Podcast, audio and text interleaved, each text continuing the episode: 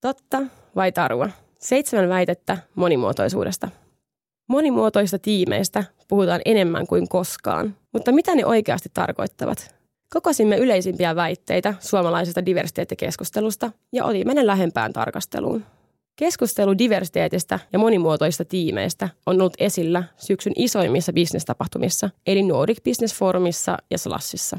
Monimuotoisuuden luvataan tuovan yritykselle mammonaa ja onnea, tyytyväisempiä asiakkaita ja tyytyväisempiä työntekijöitä.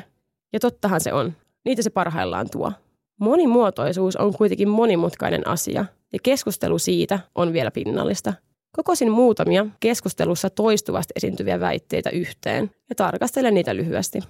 Yksi. Tärkein ja suurin ongelma tiimien monimuotoisuudessa on kysymys sukupuolten välisestä tasa-arvosta. Sukupuolten välinen tasa-arvo on älyttömän tärkeää, mutta samalla se on kuitenkin vain yksi yhdenvertaisuuden aspekti. Monimuotoisissa tiimeissä representaatiota luovat sukupuolen lisäksi etnisyys, seksuaalisuus, vammaisuus, sosioekonominen tausta, marginalisoidut kehot, uskonto ja ikä. Moni edellä mainituista aspekteista asettaa ihmisen sukupuolen verrattuna jopa haavoittuvampaan asemaan työelämässä ja yhteiskunnassa laajemmin. Jotta yhdenvertaisuus ikinä toteutuisi, meidän tulee tiedostaa haasteet laajemmin kuin pelkän sukupuolen kannalta. 2.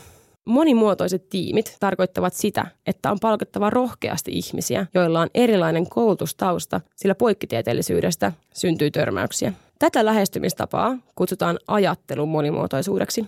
Ajattelun monimuotoisuudessa keskiössä ovat muun muassa erilaiset arvot, erilaisten koulutus- ja urapolkujen tuomat perspektiivit, ihmisten monivivahteiset persoonallisuudet sekä ihmisten tavat ratkoa ongelmia ja kommunikoida.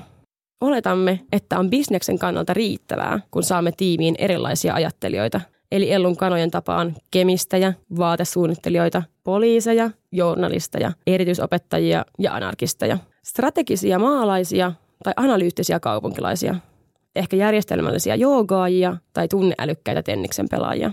Uskomme, että tällainen ajattelun monimuotoisuus riittää, eikä parempaan lopputulokseen vaadita sen monimuotoisempaa representaatiota. Siinä teimme olennaisen virheen. Se ei nimittäin riitä. Kuluttajat ovat todella monimuotoinen joukko ihmisiä, ja niin tulee olla myös tiimien.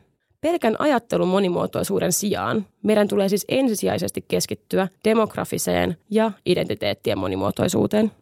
Vasta monimuotoisemman representaation kautta voimme luota asiakkaallemme lopputulosta, jossa aidosti ymmärretään monimuotoisia kuluttajia ja heidän arkeaan. Ajattelun monimuotoisuus on yksi monimuotoisen representaation lopputuloksista, ei tavoite itsessään. Kolme. Vain ajattelun monimuotoisuudella on väliä, sillä työpaikalla ei tarvitse olla kiinnostunut ihmisten yksityiselämästä, kuten kumppanin sukupuolesta tai kotona vallitsevista kulttuurisista tavoista. Ajattelun monimuotoisuudesta puhuminen on etuoikeus. Olemme puhujina etuoikeutettuja ohittamaan laajemmat monimuotoisuuden tasot ja niihin liittyvän syrjinnän, jos se ei ole koskettanut meitä. Emme ehkä ole elämässämme joutuneet miettimään, kuinka vaikeaa on esimerkiksi päästä työhaastatteluun ei-suomenkielisellä sukunimellä tai millaisia ennakko-oletuksia pyörätuoli ihmisissä herättää. Vaikka tarkoituksemme olisikin jalo, emmekä haluaisi kategorisoida ihmisiä vaikkapa heidän naiseutensa tai ruskeutensa perusteella, koska ajattelemme, että me olemme kaikki samanlaisia, one love, niin se meidän on silti tehtävä. Muuten tulemme ummistaneeksi silmämme yhteiskunnan rakenteellisilta ongelmilta sekä organisaatiomme monimuotoisuusvajeelta ja samalla myös kieltäneeksi omat etuoikeutemme. Vaikka emme sitä haluaisikaan nähdä, ihmisiä kohdellaan tässä maailmassa ja työelämässä eri tavoin, riippuen siitä, ovatko he vaikkapa rodullistettuja tai valkoisia, hetero- tai homoseksuaaleja. 4. Monimuotoiset tiimit ymmärtävät asiakasta paremmin. Kyllä, ne tiimit, joissa monimuotoisuutta ei juuri ole, ovat vaarassa sivuttaa suuren osan potentiaalisista asiakkaistaan. Yle on esimerkiksi tutkinut afrohiustuotteiden myyntiä Suomessa. Tutkimus paljasti, etteivät mitkään S- tai K-ketjujen kaupat myy afrohiustuotteita. Selitykseksi tarjottiin kysynnän vähyyttä, mikä kuulostaa hassulta. Afrosuomalaisia kun on ja on jo pitkään ollut Suomessa merkittävä määrä. Todennäköisempi selitys on, että kauppojen tuotevalikoimasta ja markkinoinnista päättävät ihmiset ovat kapeakatseisuudessaan autuaan tietämättömiä todellisesta asiakaskunnastaan. Eivätkä näe afrosuomalaisia potentiaalisina ostajina tai unohtavat heidät pahaa tarkoittamattaan. Viisi. Kiintiöt ovat yksi hyvä tapa parantaa diversiteettiä. Kukaan ei halua olla kiintiö joku. Kiintiöiden sijaan organisaation on tärkeää katsoa sisäänpäin. Millaisia piileviä ennakko-oletuksia rekrytoijilla ja johdolla on? Ketä pidämme potentiaalisena työntekijänä tai johtajana ja minkälaisia ominaisuuksia taas kartamme? Kenelle suunnittelemme rekrytointikampanjat ja kuinka inklusiivisia ne todellisuudessa ovat? Inklusiivisuus tarkoittaa eri taustoista tulevien ihmisten mukaan ottamista yrityksen tai yhteiskunnan toiminnassa. Ilman inkluusiota monimuotoiset talenttijoukot tulevat kävelemään pois organisaatiosta hyvin pian. 6. Työnhakijan sopivuus yrityskulttuuriin on tärkeä ja moderni rekrytointikriteeri.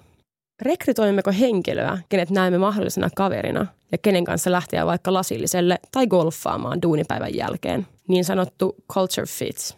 Vai tulisiko meidän itse asiassa keskittyä hakemaan joukkoomme henkilöä, joka jakaa yrityksen tärkeimmät arvot, tuo tiimiin uusia näkökulmia ja haastaa sen toimintaa, niin sanottu culture ad. Rekrytoijat palkkaavat organisaatioihin tutkitusti herkemmin kulttuurin sopivia henkilöitä, minkä riskit Netflixin Chief Talent Officer Patty McCord tiivistää upeasti.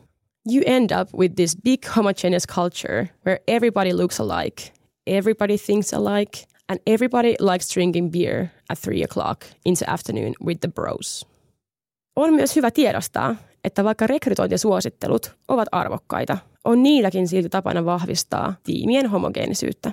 On täysin luonnollista, että suosittelemme ihmisiä omasta kuplastamme ja tuttavapiiristä. Voimme kuitenkin haastaa ajatteluamme tässäkin ja sitä kautta myös toimintaamme. 7. Etuoikeuksista puhuminen on harhaanjohtavaa, sillä johtotehtävissä olevat ihmiset ovat tehneet kovasti työtä asemansa eteen. Kukaan ei kiistä sitä, etteivätkö johtotehtävissä olevat ihmiset tekisi kovasti töitä. Meidän on kuitenkin tärkeää huomata, mistä lähtökohdista me työelämän aloitamme ja millaisia etuoikeuksia meillä on muihin verrattuna. Ovatko etuoikeutemme ehkä antaneet meille etumatkaa? Etuoikeuksista puhuttaessa on tärkeää muistaa, että kyse ei ole yksilöistä. Olemme kaikki kokeneet elämässämme vaikeuksia, mutta on eri asia, johtuvatko ne yhteiskunnan syrjivistä rakenteista. Jos jotain asiaa ei tarvitse ajatella, on se jo etuoikeus. Ihmiset, joilla ei ole jotain etuoikeutta, vaikkapa hyvää kuulua, ovat taas jatkuvasti siitä tietoisia tavalla tai toisella. Omien etuoikeuksien myöntäminen on aivan saatanan epämukavaa, mutta niin sekin on vain tehtävä. Monimuotoisuus on yhtä kuin tulevaisuus. Organisaation monimuotoisuudella on kilpailukyvyn lisäksi todella vahva korrelaatio työntekijän lojaaliuteen. Deloitten vuonna 2018 teettämässä tutkimuksessa selviää, että monimuotoisissa organisaatioissa työskentelevistä milleniaaleista 69 prosenttia luulee olevansa organisaatiossa yhä viiden vuoden jälkeen. Ei monimuotoisessa organisaatiossa sama luku on vain 27 prosenttia. Ne organisaatiot, johtajat ja HR-ihmiset, jotka nopeimmin heräävät tunnistamaan etuoikeutensa, ennakko-oletuksensa ja yrityksensä monimuotoisuusvajeen ja muuttavat nämä havainnot käytännöiksi, saavat tiimeihinsä parhaat osaajat. Onko teillä varaa luopua heistä?